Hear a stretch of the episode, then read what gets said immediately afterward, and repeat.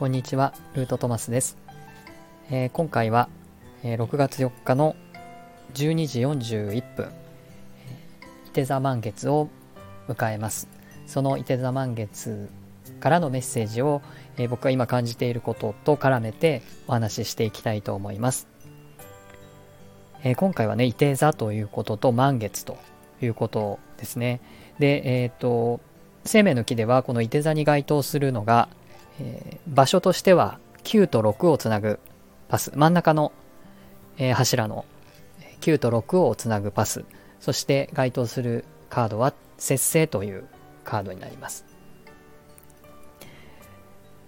あのいて座で節制っていうのはねあんまりこうなんだろう火のイメージがいて座にはあって火のエレメントなので。で節制は水がたくさん描かれているので水のイメージを持たれると思うんですけど、まあ、意外と思われるかもしれませんが、えっ、ー、と、伊手座は節制なんですね。で、まあその、高い理想とか、あの哲学や、えー、思想みたいなもの、そういったものを、まあ、実現するために、えー、高い目標を持つとか、まあそういう意味が伊手座にはあると思いますけれども、まあ、このパスがですね、月から太陽へという場所にあるということ、そしてその間にはベールという、あの、超えるのが非常に難しいというふうにされている。そして、えー、悟りとかね、あの覚醒、えー、気づき、目覚め、まあ、そういうふうなもの、えー、ベールを超えるということを、まあ、そういうふうに表現したりもするので、結構その距離的には生命の木のパスの距離は短いんですけど、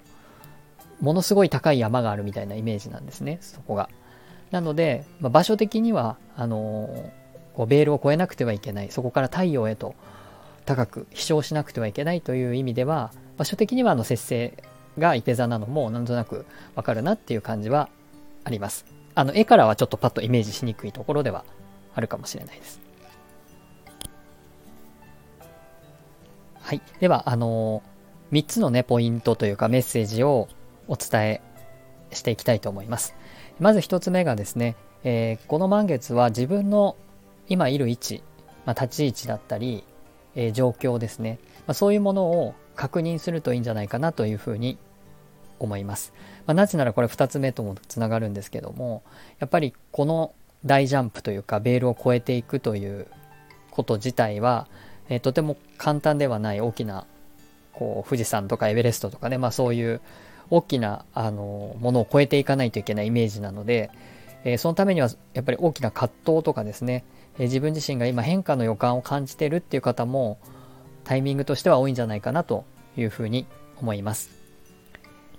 えー、なので今の自分の位置を確認しなければいけないというかすると良いということだからこそあのすると良いということですねそして大きな葛藤とか変化の予感っていうのが、えー、皆さんの中にあるんじゃないかなというところですね。それがあの2つ目のポイントとなります。でもその大きな葛藤はやっぱりこの変化のタイミング、誰にもこうざわつく、心がざわつくような、え何か変えなきゃいけないんじゃないかと、そして変えなきゃいけないと思ってきた、思っていたことをいよいよ本当に変え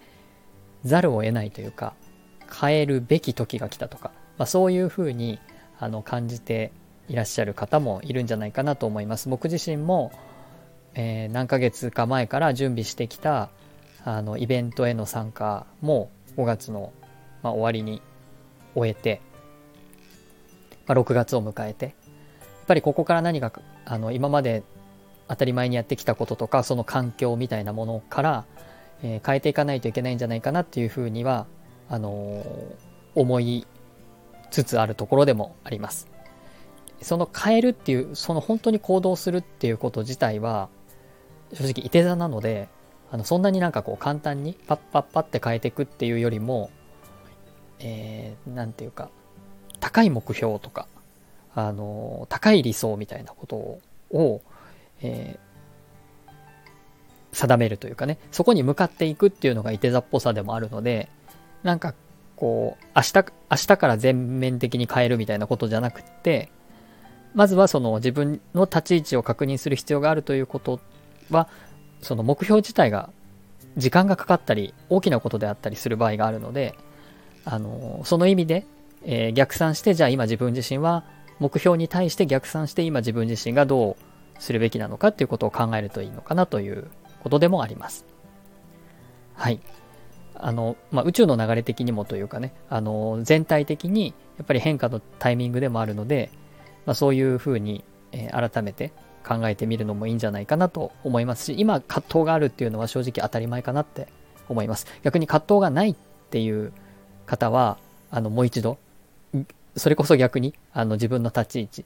本当にそれでいいのかなっていうところを確認されるといいかなと思います。まあ、その葛藤がないっていう人に関しては、あの、次の3つ目が、あの、ポイントになってくるんですけど、この9と6っていう生命の木で言うと、9と6っていうところをつないでいます。で、9っていうのは、えー、無意識、月を表していて、これが自分自身の自動反応を、えー、無意識の自動反応を決めてしまう、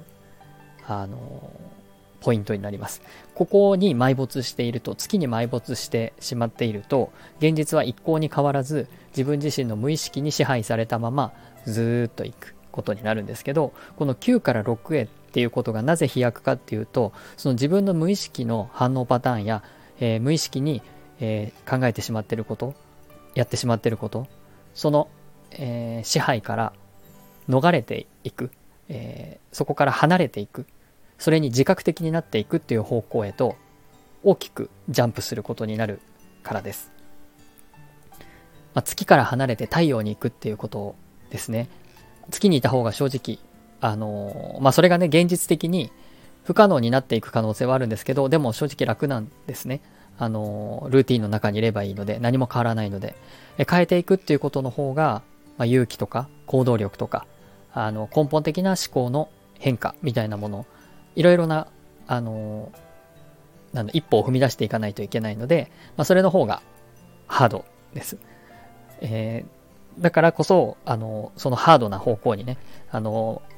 行こうとするのがいて座でもあるので、えっと、そのあたりは、えー、どうジャンプするのかっていうことがこの満月にはあの非常に考えるべきことになるんじゃないかなと思います。はい、そのヒントとしてね、今ちょっといて座のお話が多くなりましたけど、その節制っていうカードがじゃあどういうことになっていくか。9から6への、え月から太陽へのあのベールを越えていくというジャンプにあたり、この節制がどういうことになってくるかというと、えっと、この月のルーティーンと、えー、身、体ですね、肉体というのが、まあ、あの、10番が肉体になってくるんですけど、まあ、そこで自動反応して、えー、私たちは、あの生活をしています、基本的には。で、えっと、肉体があるので、えー、その五感を使って感情というものが生じます。そしてその感情に突き動かされるような形で思考が働きます。まあ、そういうふうにして、まあ、もちろんあの思考が先に感情よりも前に働くっていうことも冷静になればあるんですけども、こう無意識にやっていると、ほぼほぼ、えー、思考は感情によって動かされます。不安だから考えてみるとか、えー、怖いから何か分析してみるとか、まあそういう形でね、あの、感情に動かされる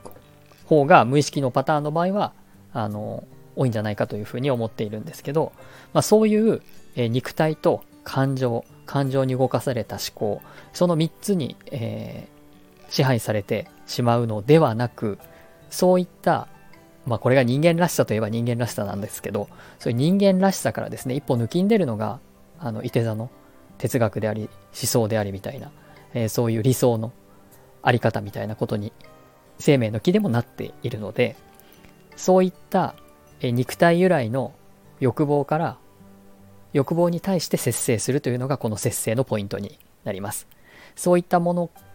からいかに自由になっていけるか。それはあの、えー、瞑想修行みたいなことに近いですけれども、えー、肉体を持っていながら、あのー、まあ、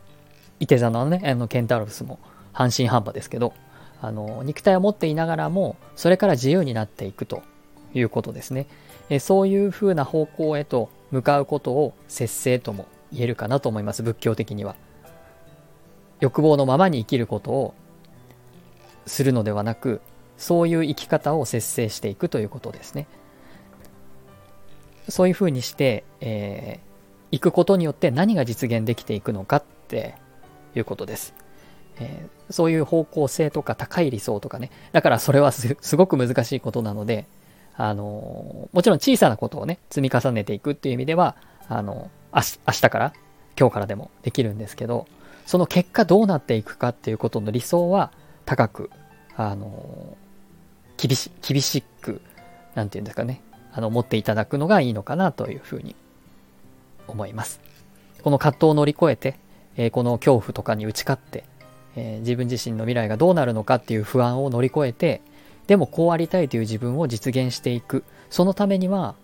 えー、っと、自分の中に湧いてくる、まあ、それに向かおうとするときに湧いてくる不安とか恐怖、まあ、そういうものを、あの乗り越えて